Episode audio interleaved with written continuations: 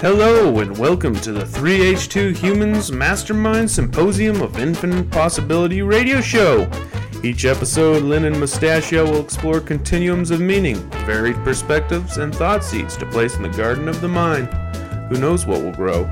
So sit back, stand up, drive, or jog, whatever the motion may be, we are here to support each individual's journey to define health, happiness, and a humble perspective during the information era. Enjoy. Greetings! Today is April 7th, 2016, a beautiful Friday. April 7th is the first Friday of the month, which means downtown Spokane and many other cities across the world have an art show, an art fair. What, Mustachio, what is it? How could First Friday be described? Okay, something to the effect of a cultural walkabout. The First Fridays are designed to encourage people to hop around from different businesses as they feature local art. Every now and then, there are maps of who's participating, which artists will be there. The information is out there. Check the City of Spokane website for more information. And here at the Liberty Building, every now and then there's live music and beverages. It's a exciting event. I remember the first first Friday I went to was a couple years ago and it was in the summer. There were bands playing outside. One of the streets was closed down. It was a big deal. There were vendors in the street. I haven't seen one that big, but I do hope the first Fridays around Spokane begin to grow and thrive. Let's all be a part of that. so come on down to Spokane for the first Friday. Today's show is season 2, episode 12. Brian is pretending to know. This episode is a bit different than our traditional episodes as we are going through a large transition at this time. Exposure from the grand opening increased the amount of feedback I received, the amount of masterminds that took place, the mastermind symposium of infinite possibility was engaged. And now I've ingested that information and reflected upon what it means and now I'm in a stage of modification. So we talk about how those three things equal critical thought ingest, reflect, and modify. For example, the format of the show. I ingested the feedback that the shows were a bit too long and there was too much information. It was just too much in many categories across the board. And I put my ego aside and my ideas of what's an ideal show and listened and engaged with people who were kind enough to offer me feedback. The next stage is to reflect. How does that feedback fit into my life? Which sources are trusted and coming from the pink zone? Which sources are speaking from the ego and coming from the yellow zone. For this, it's important to consider both the pink zone and the yellow zone thoughts. The pink zone so- the pink zone thoughts are much easier to digest and sift through. It's kind of like folded clean laundry versus a pile of dirty clothes. The pink zone is the folded clean laundry. The tough part's done. the subconscious thinking and the conscious thinking are one, and that's taken care of. With yellow zone thoughts, the information is a bit messy.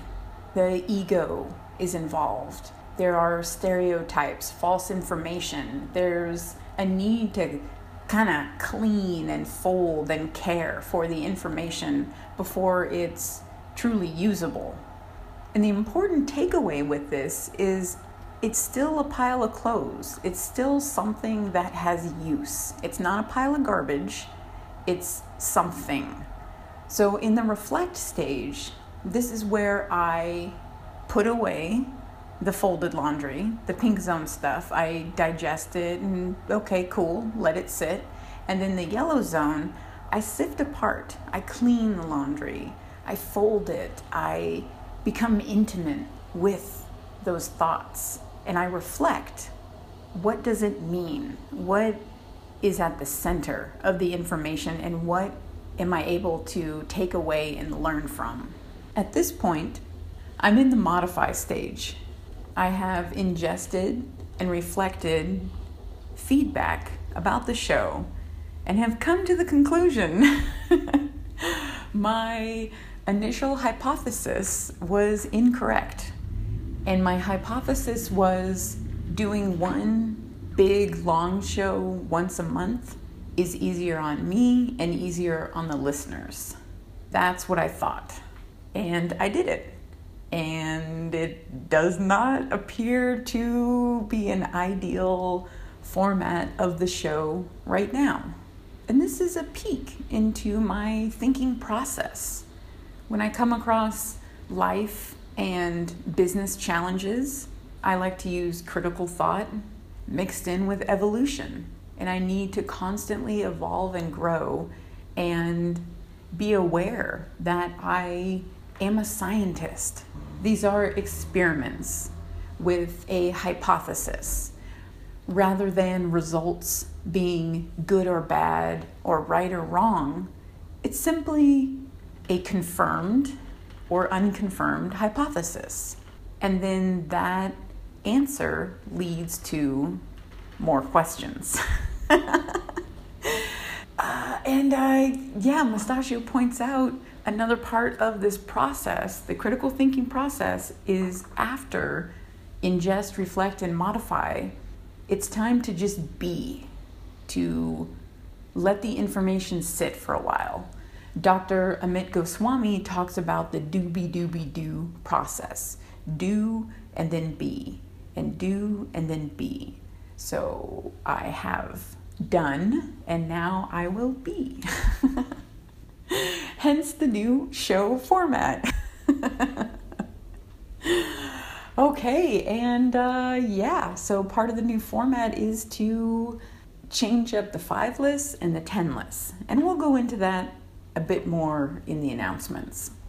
As a result of the new format, this show does not have a five list or a 10 list. There are eight questions, so maybe it could be considered an eight list. okay, the listener challenge for today, number 24 Eat a superfood each day this week. Research and explore potential health benefits of garlic, avocado, pomegranates, and other superfoods on the mind. Eat selected foods as is, or perhaps mix them up in a smoothie. Plan ahead, prepare foods for easy transport to work or play, and have plenty on hand for this week's listener challenge.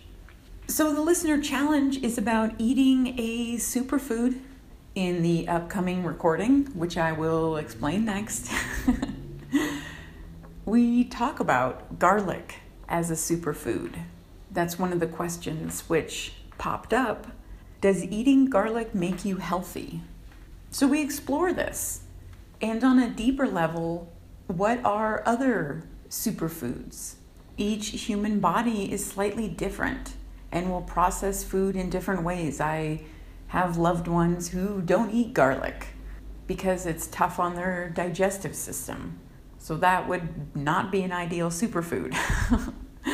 there are an abundance of them.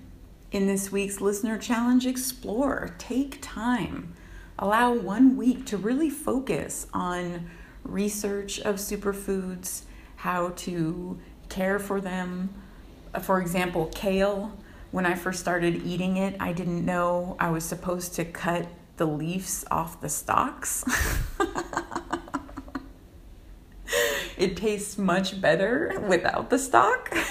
and there are little tricks of the trade for superfoods. And perhaps that's one of the reasons why they are super, is because it requires a little bit of knowledge and understanding of the food in order to optimize its benefits. So that's what this is really about optimizing the benefits of foods. The listener challenge number 24 Eat a superfood each day this week. Okay, the upcoming recording is from September 11th, 2014, back at the Bridge House over in West Central. At the time, the Kendall Yards buildings were being built, and now it's a pretty established neighborhood. In the recording, Brian Mustachio and I play a game.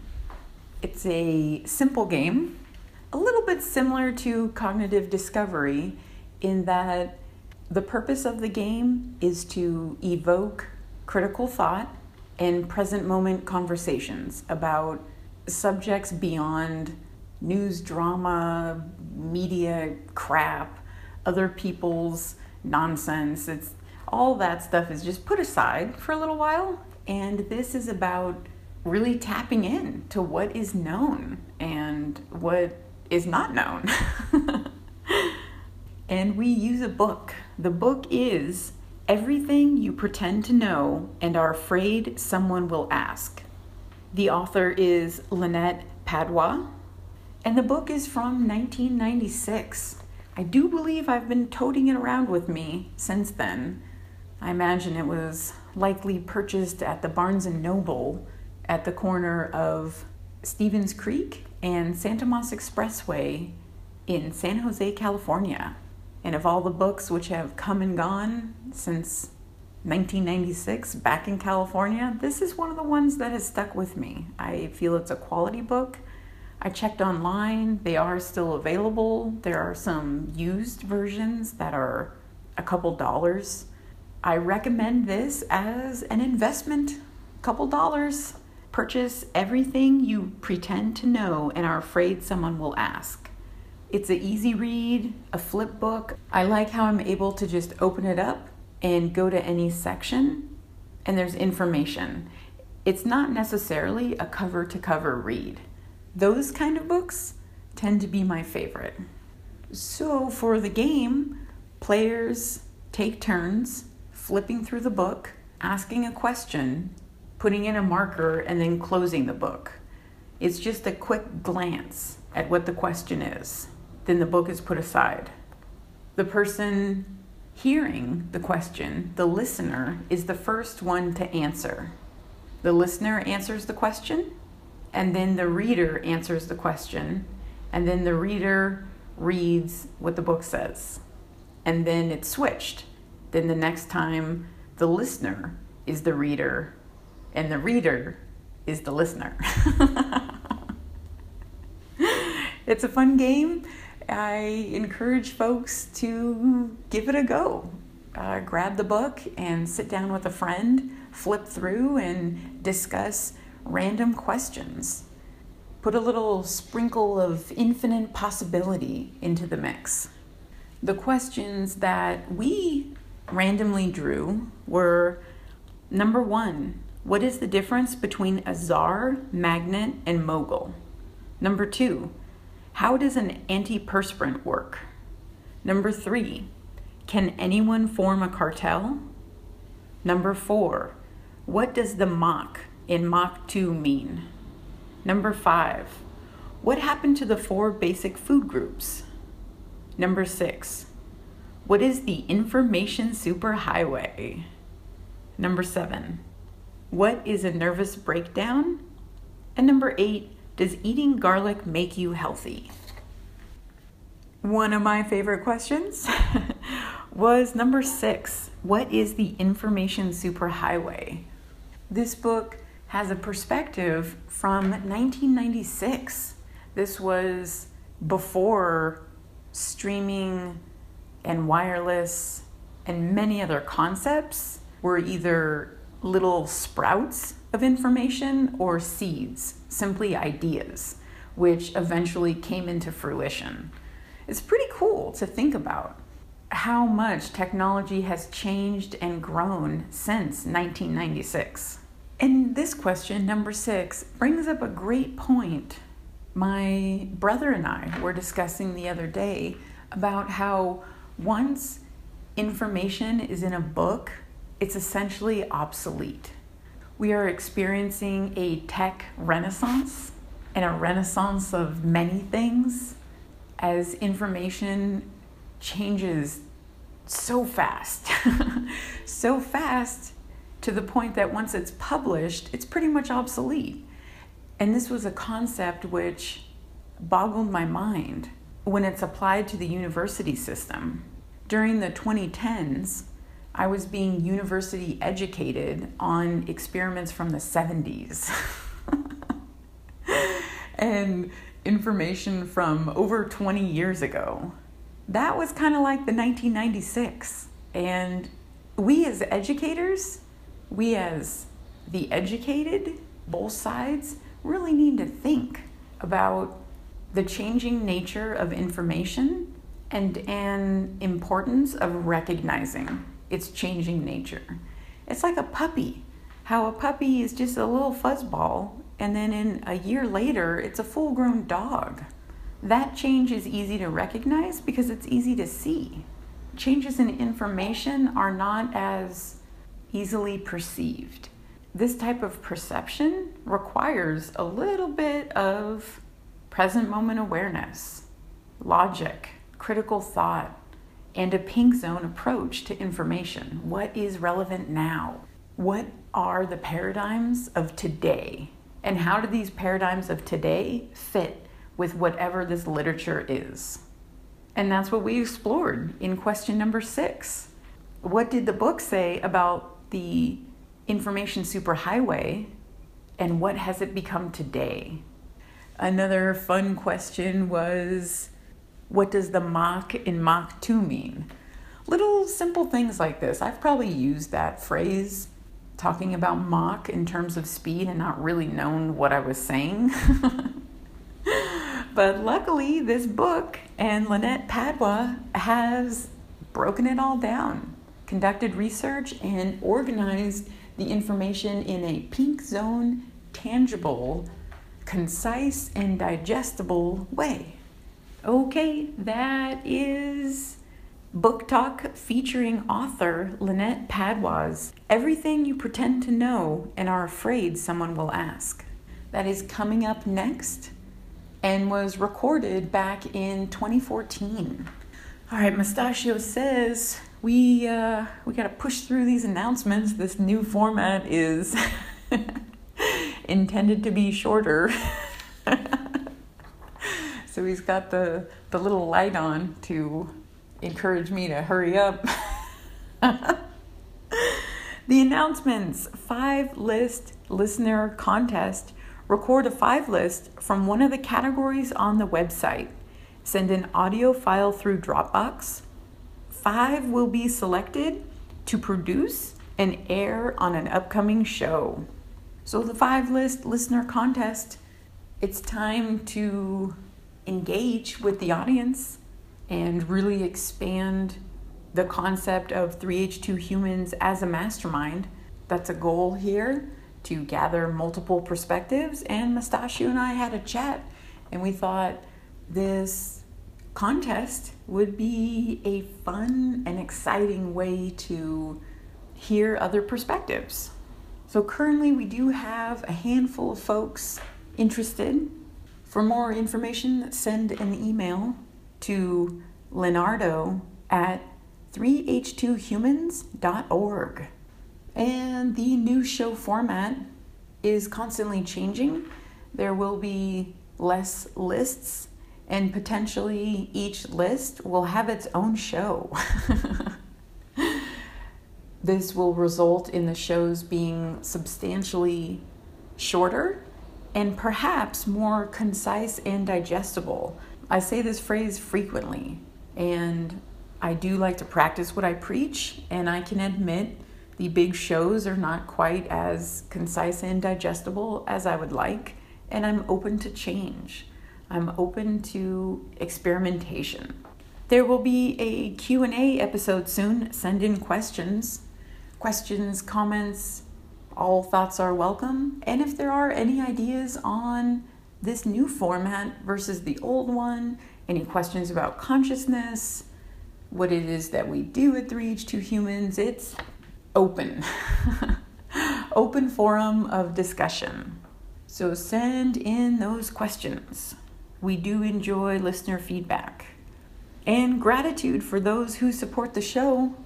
2016 was the first year we began to accept donations, and we have received a pretty good chunk over the course of the year.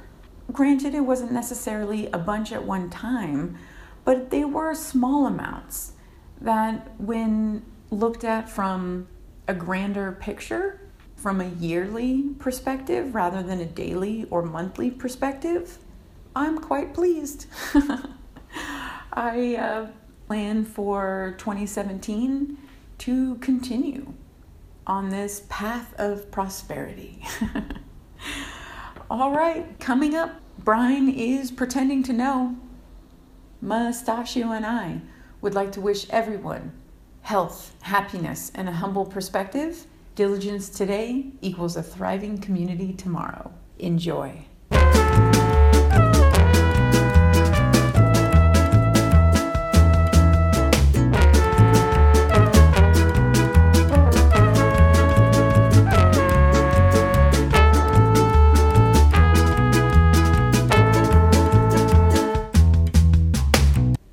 Good afternoon. Today is September 11th, 2014, here in lovely Spokane, Washington. And today we have a special guest. Brian is here on our three year anniversary.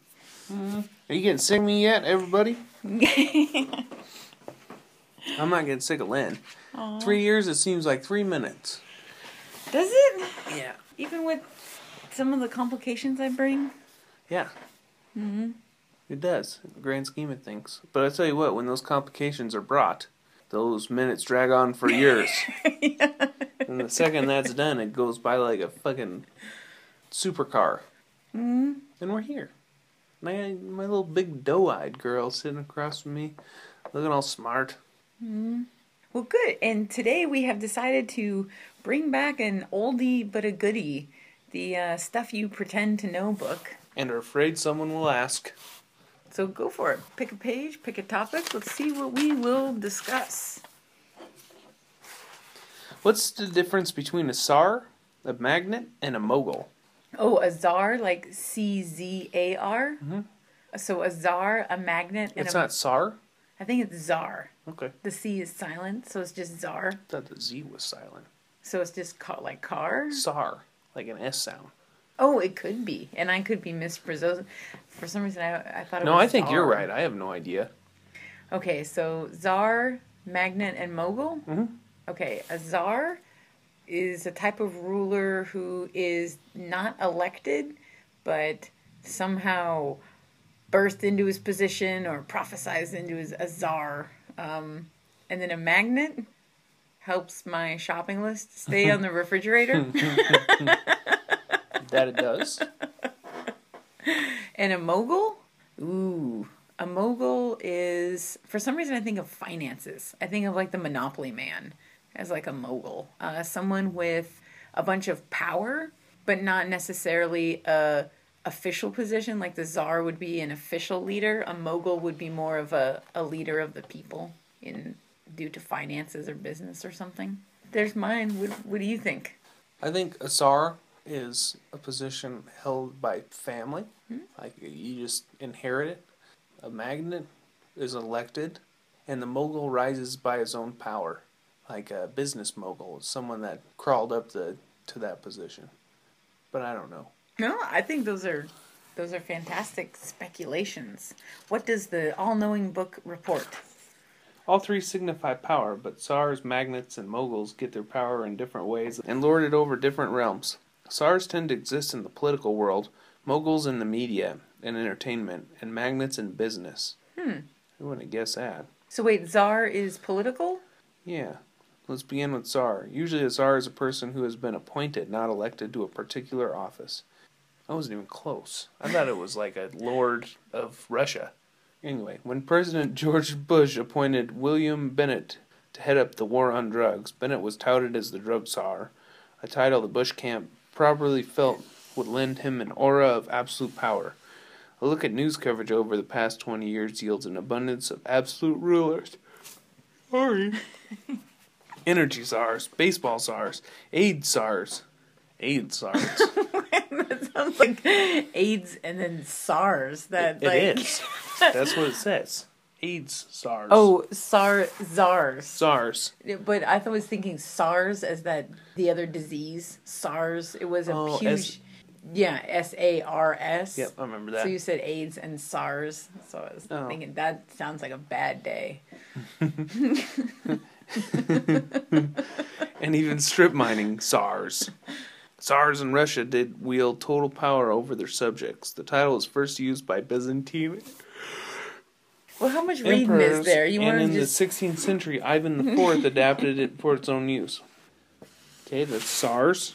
We're just going to skip the next paragraph. okay? Yeah, you, you can just paraphrase. We can. Magnates don't wait to be appointed. They carve out their own realms of power. The Hmm. term derives from the Latin magnans and is roughly translated to great person or nobleman, determining the fate of thousands. Bill Gates, founder of Microsoft, is a magnet. He commands an astonishing amount of power over the way we conduct business because his company manufactures the operating systems. Okay, that's good. Moguls. They inhabit the world of media.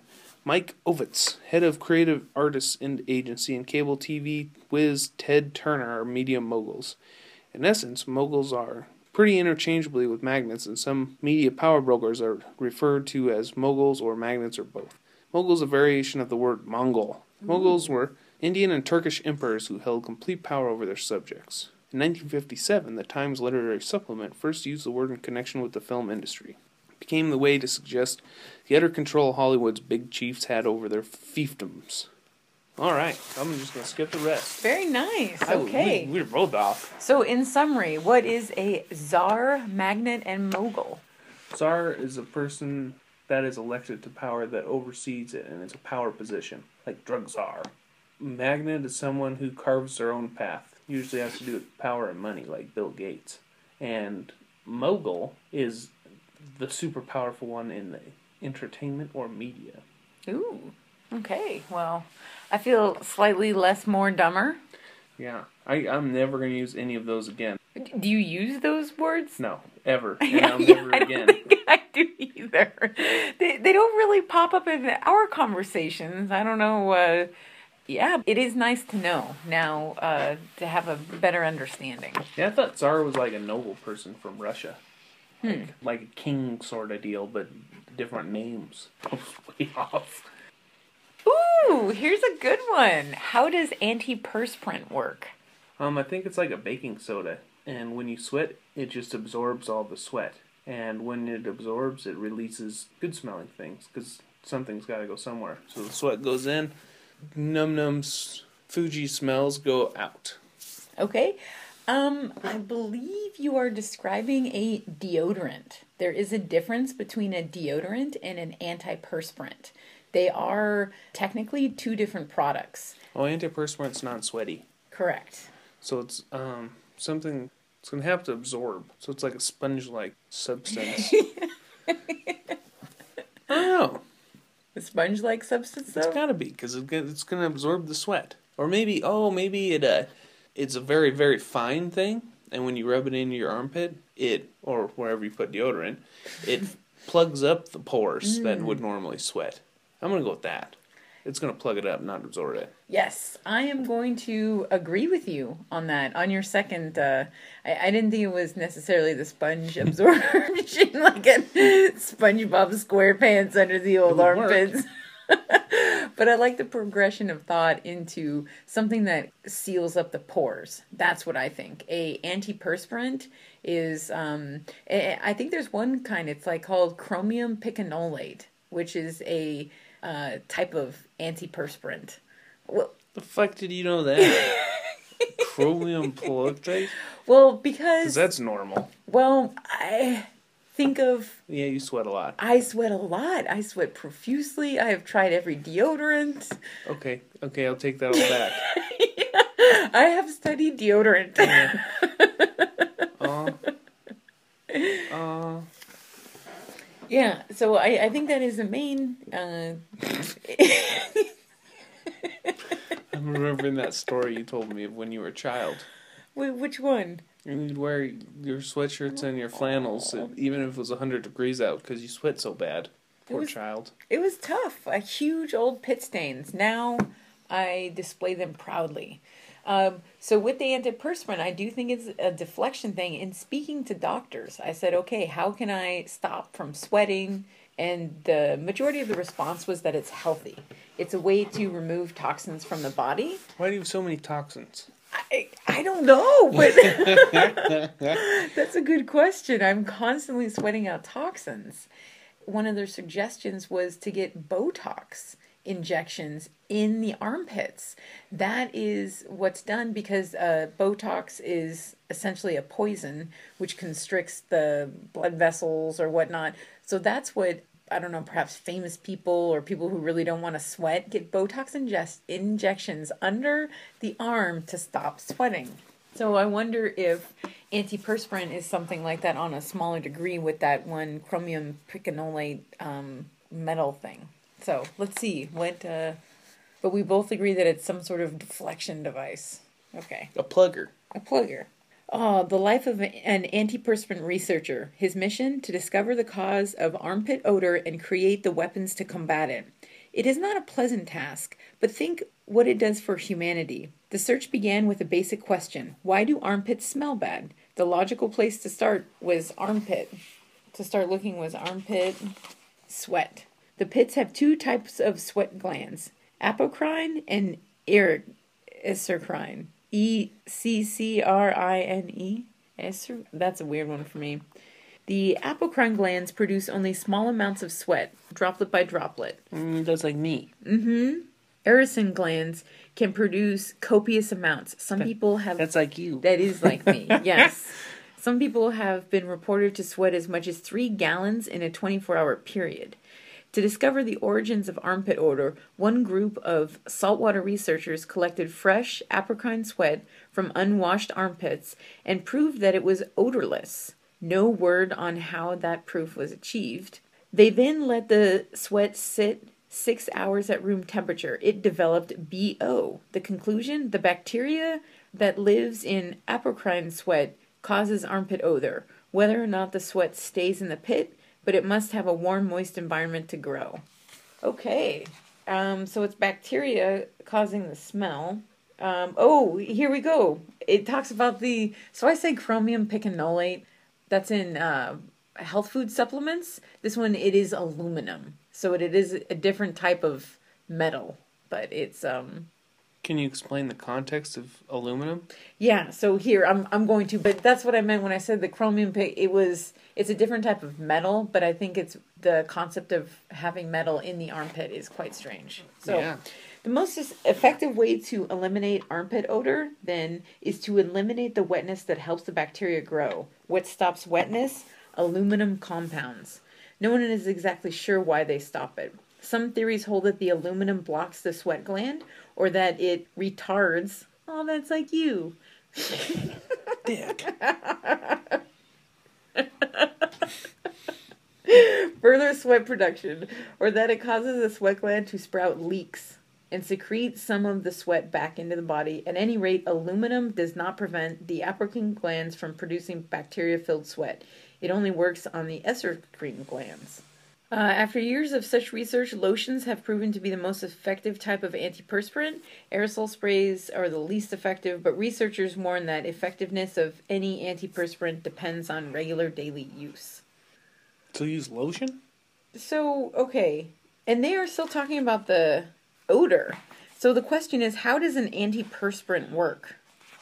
And so they talk about the aluminum, and I think that's that is what it is. The aluminum blocks the sweat glands. But only one of them. Not the ones that you sweat just a little. The one you sweat a shit ton. Yes. and they're talking about like sniff testers and um, I know the whole Smell. body of it was about smell. Yeah. it has nothing to do with the antiperspirant. Hmm. But I think uh, everyone look at deodorants. It'll say aluminum on there. There's very, very few because for a while I wanted to buy a deodorant without aluminum in it because that's kind of crazy. Now I just most of the time don't wear deodorant.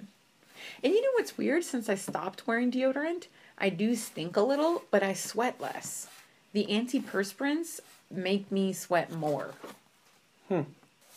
Wear deodorant.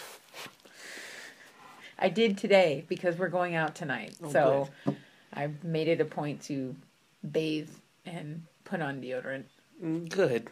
And I painted my toenails. Progress, people. Uh huh. And clipped my fingernails and did my hair and makeup. Done up all fancy like, like the Queen of England. You are the queen of England. Do go on, good sir. What shall ye have? Can anyone form a cartel?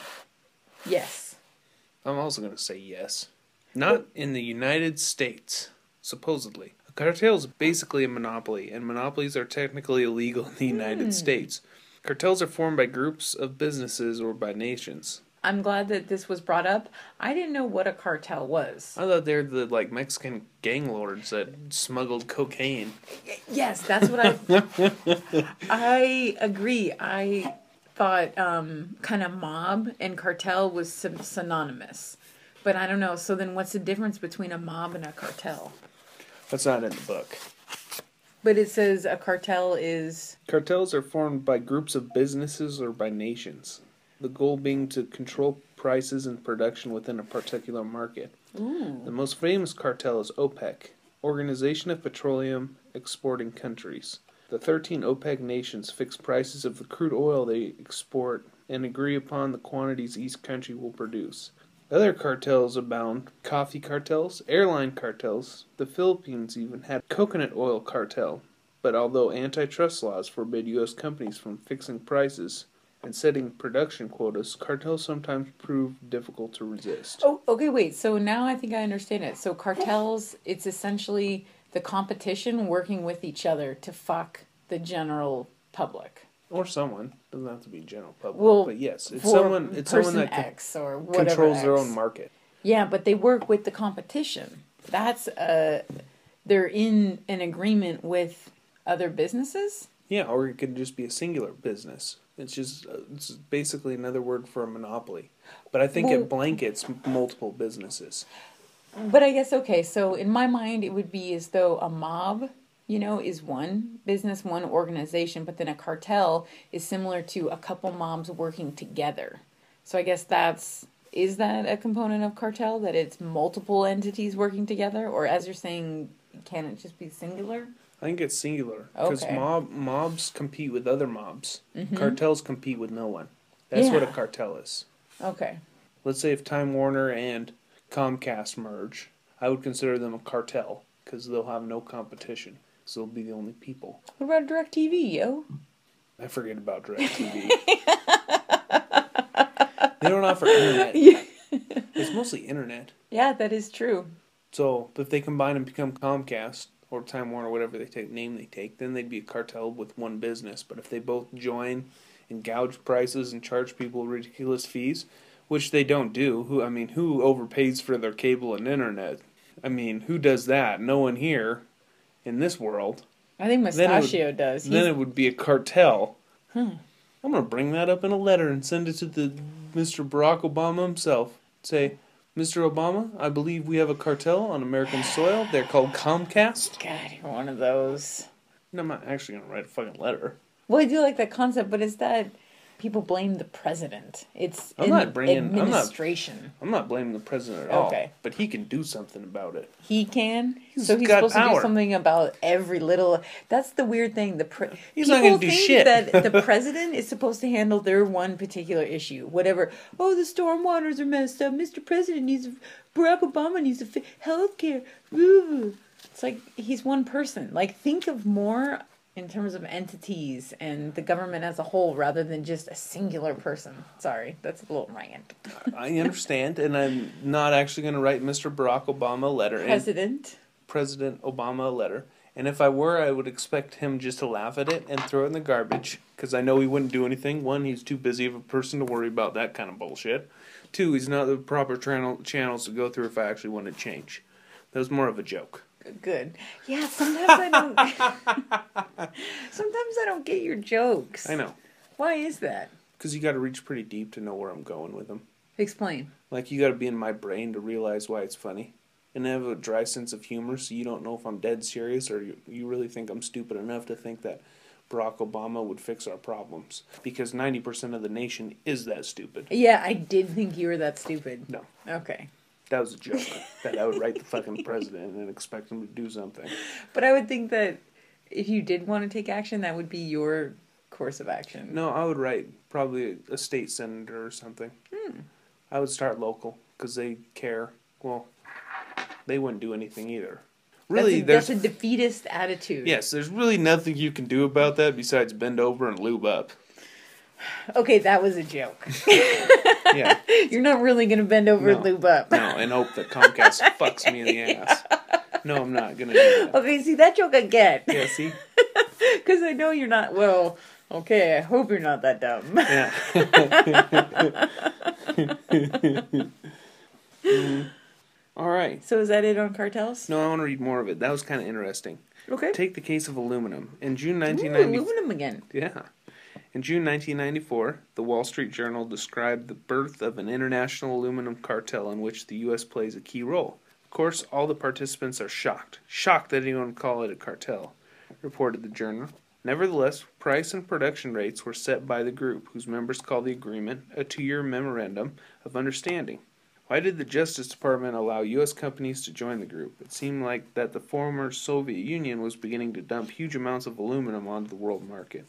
In the old days, half of the aluminum resources went to Soviet military complex. With that kaput, Russian aluminum producers were frantic to get rid of their metal. As they exported more and more of it, prices dropped worldwide. Suddenly it became expedient for everyone, including both Russian and U.S. aluminum producer, producers, to join together to set prices and regulate output.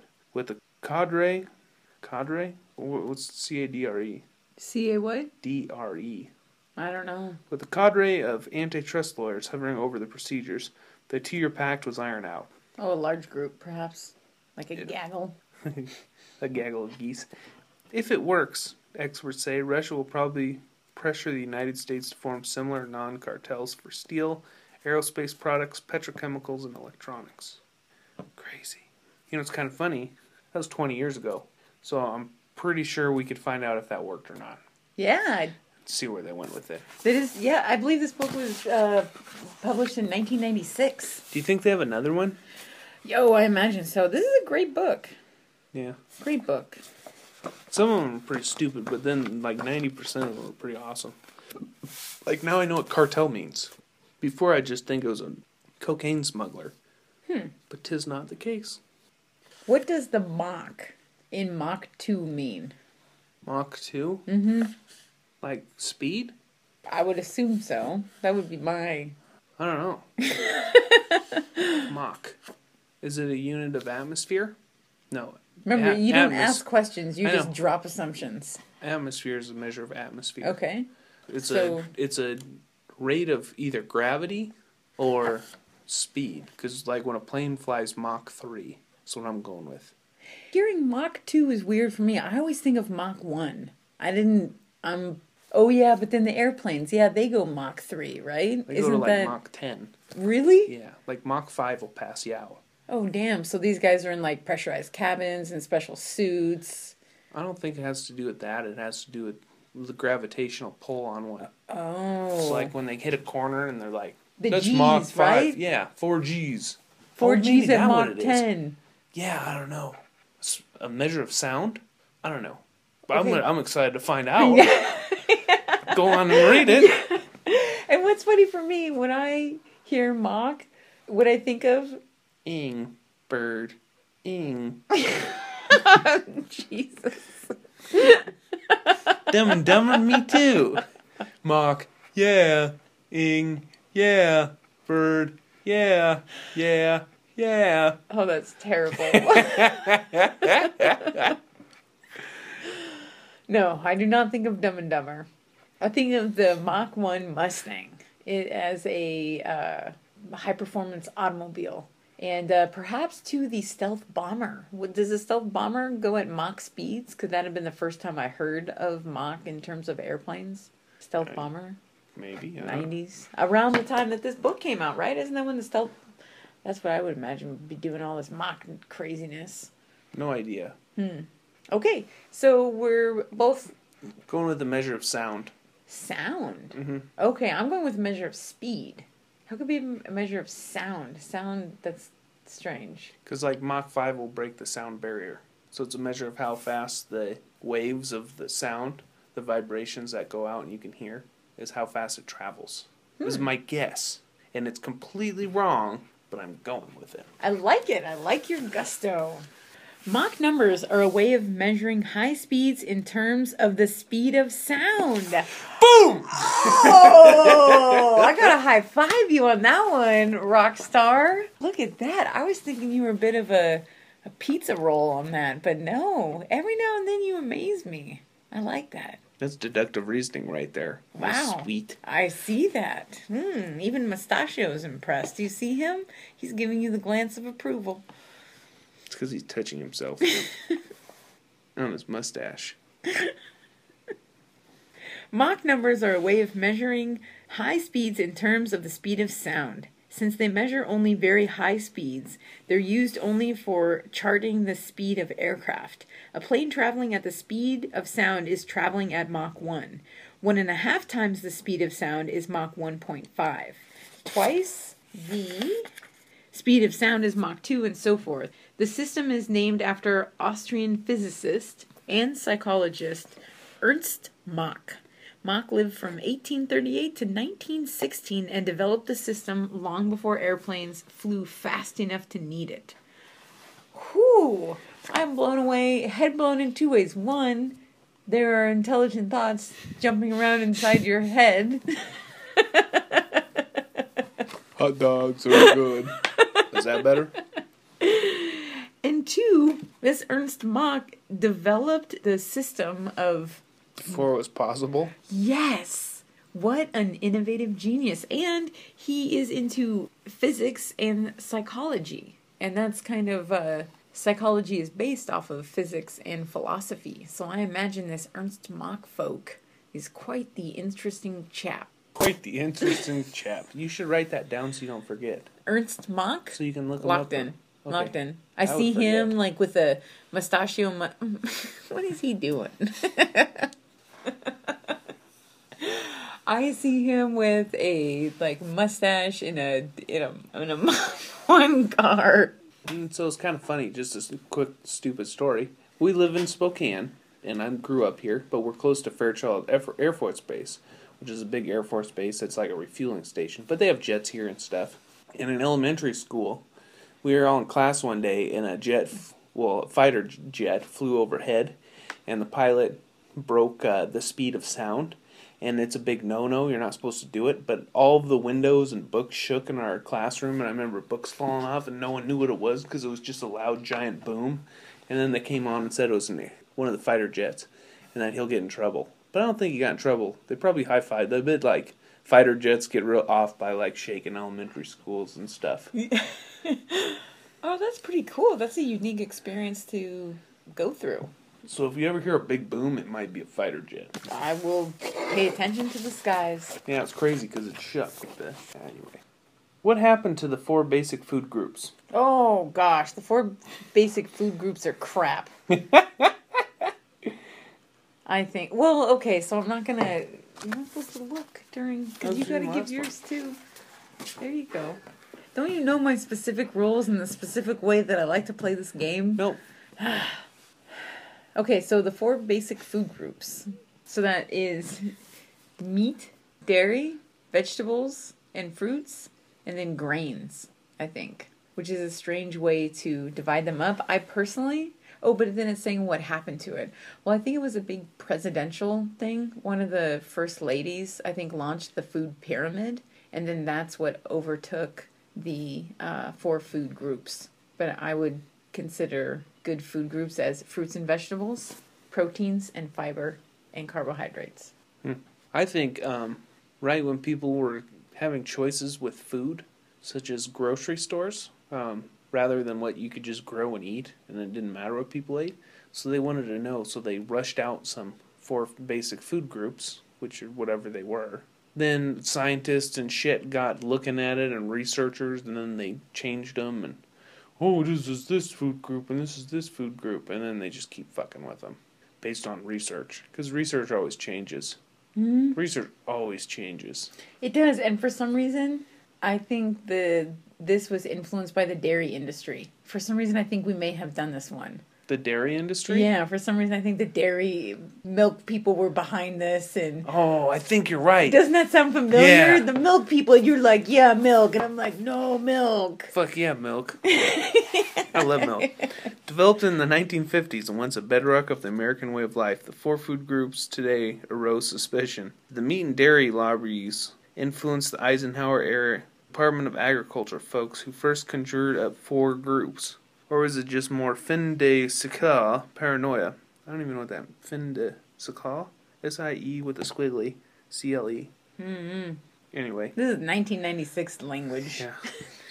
that, that's funny. The next word is either way, and I just said either way. Aw. Either way, milk and dairy products now are being linked to food allergies, increased risk of ovarian cancer, and a host of other health concerns. Meat and poultry are the stars of countless news exposés that leave us mentally retching. Fruits, vegetables, and grains are undeniably healthy unless they've been treated with some vile chemical pesticide. That's another issue. What do the four groups provide? It breaks down like this milk and dairy products, proteins, carbohydrates, fats, vitamins, and minerals. What? Meat, fish, and poultry, protein, vitamins, and minerals. Fruits and vegetables, fiber, vitamins, minerals, and carbohydrates, grains. Comp. You were right on this one, though. Except you didn't have milk, did you? In- products? in dairy? what? In your four groups that you guessed? Yeah, yeah, yeah. It, Oh. It's dairy is milk. Yeah, I gotcha. But you, I don't remember you even bringing that, but you did. Yeah. You got that one. There's lots of overlap, which is why vegetarians get by on only three of the four groups, and vegans get by on just two of the four of them. Cutting meat from your diet requires some planning, however. The protein provided by meat must be replaced by a specific combination of vegetables and grains. It is an accepted medical fact that we should decrease our intake of protein and fats and increase fiber and complex carbohydrates. Hmm. Well, it's an accepted medical fact today, Well, or in 1996. Well, and two, I don't agree with accepted medical facts in terms of nutrition, such as that, because every human body is varied and it will react differently to different types of foods. Like my body loves carbohydrates. You know, I eat bread and butter all the time and I need them, but then some people have the gluten allergy and don't. So, Yeah, and I love milk. Ugh. I love milk. And meat. And I don't meat. like either of those. But milk. Oh my gosh. So I broke my hand a couple times now, but one recently, and I went into the doctor, and uh, my hand's still pretty buggered in terms of the bone itself. But my amazing body decided to grow new bones and bridge the break. So it went underneath. This is like a broken a V shape, and my bone grew a new one to bridge it, so it grew straight across. So now it looks like an A, and it's just amazing. The body knows how to do that and That when to stop as the doctor pointed out because i was like that's amazing that the bone or the body knows to grow a new bone underneath it to bridge this break and he goes you know what's even more amazing is why does it know to stop and it fucked with my mind Yeah. That's awesome. So, what, how did you feel after receiving that news that your body had healed itself? that i need to drink more milk that milk is the greatest thing ever and that because i drank so much as a child my body was able to do that and it's probably not the case but that's how i'm going to take it and it the human body is such a crazy thing it's so awesome It is. It's very resilient and adaptive yeah. all subconsciously on a biological level. These aren't thoughts. I'm not like, well, I'm going to think about growing a new bone for a while. It's like DNA inside of us is just programmed to do shit like this. Crazy. Crazy awesome. Yes. So, any anyway, we should uh, eat less meat and more fruits and vegetables and grains. Because of this, Department of Agriculture has placed the four food groups with the food guide pyramid, which is now out of date again. There is no more food guide pyramid. It's something else now. Anyway, how much per serving? And then it shows what servings. I thought there was more about the milk, and it, it mentioned it briefly, and then Eisenhower, but I thought. Uh, It says nothing about what happened to the four basic food groups. It skirts the question. It just explains. It just explains what the four basic ones were, and then it now shows. Now we're into a pyramid. Didn't say what happened to it. I think that that is kind of funny about this book. It uh. I mean, that's great things. information, and I'm glad I read it. But are you kidding me? It didn't answer the question. All right, so you want to do one more? Come more. Okay, cool. I'm having fun. Oh, me too. Okay, here we go. Are you ready for this? What is the information super highway? The internet. this was written in 1996. I'm gonna go with the internet. Final answer, no explanation. I'm just No. Okay, so remember, this was 1996, and there's this new thing called the Information Superhighway. What is the Information Superhighway? the internet. It's all the information at your fingertips, at the touch of a button. Okay, I'm an alien. Explain it to me. What is the information? You go to a little box that has little keys, and you type in a language, anything you fucking want, into this thing called the Google. Hmm. You push enter button, and then it gives you a billion results on whatever you typed in. And so anything you're wondering, such as what was Hugh Jackman just wearing on the red carpet, you can type that in, and someone will have 15 things on what the fuck he was wearing already, even though it happened seven seconds ago. People are that quick. So all information is at the touch of your fingers. It is a super highway because it's information that travels from Joe Schmo's couch, and as soon as he puts it wherever he puts it, he can reach any corner of the globe. To to an extent. I I mean, well even then. Satellites can get it to fucking Antarctica. You can't really hide unless you're in a cave or something. But that's a super highway. It's information going everywhere. So called the internet. I like it. I like it. I would uh, agree with you that uh, when the book speaks of the information who's superhighway, It's it's gonna be like a library. It's a streamlined process to check out books. yeah. Get fucked. I do agree that it is uh, referring to the internet, and I think it it, it will speak about the uh, military beginnings. That it was started off as a military superhighway and a military network of information, and then it became public. It started out in the military. Yeah, I know that. yeah, a- but quite some time ago, and then the public started using it in small amounts, like Prodigy Internet and. Uh, you know, Internet Explorer was one of the first ones. AOL, holla to AOL. but I think we'll speak about that. Military beginnings became more um, mainstream. Also, it started off as encyclopedias. That was another huge beginning of the internet. Was that it was used just as you were saying, a digital library. So that was kind of one of the main staples, and just any type of information at the fingertips. What is the information superhighway? I just love saying that. I haven't heard that phrase in a while. a lot of the uproar about the information superhighway revolves around how much it will change our lives and how quickly. What now passes for the information superhighway is a slogan in search of a mission, declared Newsweek columnist Robert J. Samuelson in 1993. Technically, the information superhighway refers to the worldwide network of fiber optic cables that have the ability to transmit information directly into and out of our homes and businesses. On a conceptual level, the highway, for the sake of brevity, is an all encompassing term for the interactive communication systems that are being developed for easy individual consumption.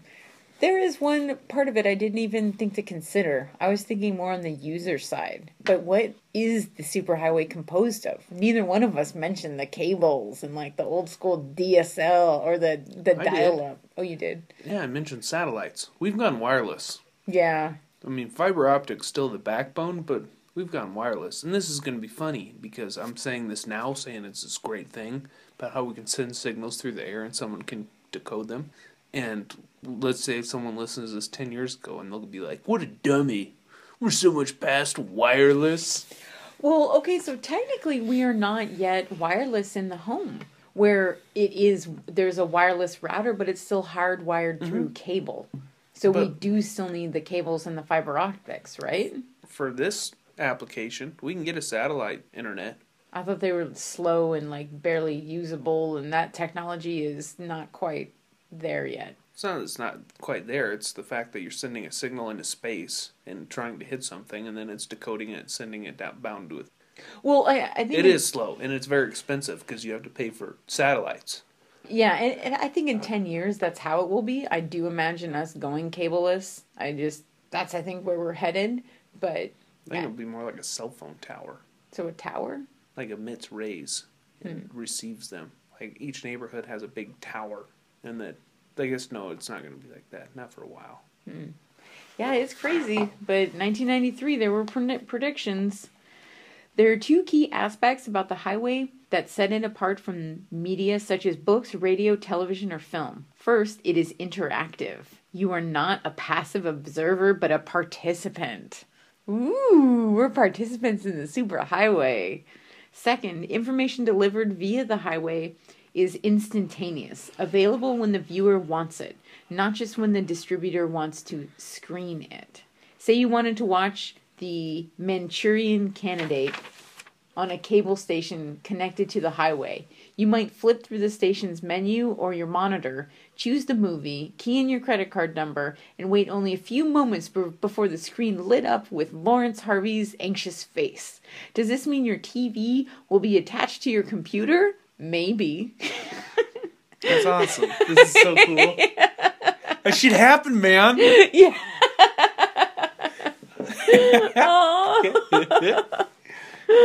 Or maybe both your TV and your computer will have separate means of tapping into the highway. Fucking shit happened too, man. Look, this person is like a Nostradamus. Very insightful. Eventually, there will probably be PCTVs that incorporate the features of both television and computer. Wow.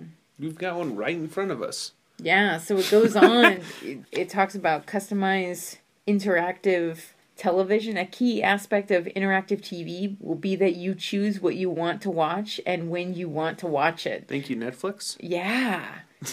No more s- YouTube? slavery to the local TV listings. Au contraire. Let's go watch a football game. Wait, you can't. Oh, and it goes on. So the net, as it's called, began in 1969 as a U.S. government experiment. The goal was to enable academic and military research around the country and the world to communicate with one another. In 69? Yeah, I remember it was a long ass time ago.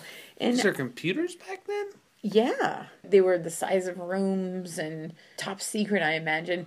Maybe Those- like a fax machine. Maybe something like that. But I do feel as though the government and and now luckily private enterprise like you know Tesla and other innovators are creating technology that is exponentially more crazy than the stuff the average consumer is aware of. Yeah. That just blows my mind. Yeah. So yeah, the beginnings of the internet in 1969 with the military. Uh, computer games can be as addictive as chocolate cake. Shit, I think computer games are a lot more addictive than chocolate cake. cool. Okay. I'm gonna go ahead and say that. yeah, especially you and LOL. You're very lolly. Yeah, and I don't eat a whole lot of chocolate cake. In fact, I don't even know the last time I ate some chocolate cake. No, your birthday cake was yellow cake. My birthday cake. Mm-hmm. That was made three weeks after my birthday. And still not deserved. Bullshit. I deserved it. Around this house, people earn their birthdays. Yeah, Why are you looking at the bibliography? because this is the page I opened to. I'm gonna I'm gonna quiz you on it. yeah. Okay. What did Cyril Glassé write? A moment in time. Concise Encycl- Encyclopedia of Islam. Nope, little little different. Here's one for you. What is a nervous breakdown? Uh, the experience I have every time you're around me. I don't think that's gonna be in there.